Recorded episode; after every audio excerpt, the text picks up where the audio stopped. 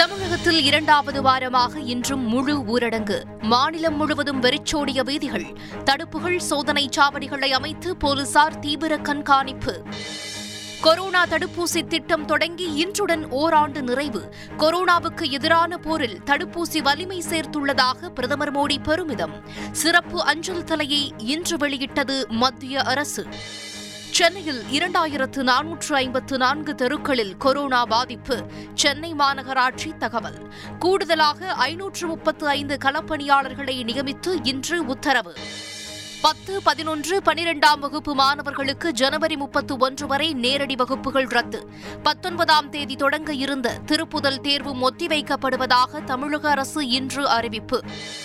புதுச்சேரியில் இன்று களைகட்டிய காணும் பொங்கல். சுற்றுலா தலங்கள் வணிக வளாகங்களில் குவிந்த பொதுமக்கள். புதுச்சேரி எல்லையில் போலீசார் தீவிர சோதனை. மதுரை அலங்காநல்லூரில் நாளை தொடங்குகிறது ஜல்லிக்கட்டு. சிறந்த காளை மாடுபிடி வீரருக்கு கார். அனைத்து காளைகள் வீரர்களுக்கு தங்க காசு பரிசு என்று இன்று அறிவிப்பு. இந்திய ஓபன் பேட்மிண்டன் தொடரின் இறுதிப் போட்டி. இளம் இந்திய வீரர் லக்ஷ்யா சென் சாம்பியன் பட்டம் வென்று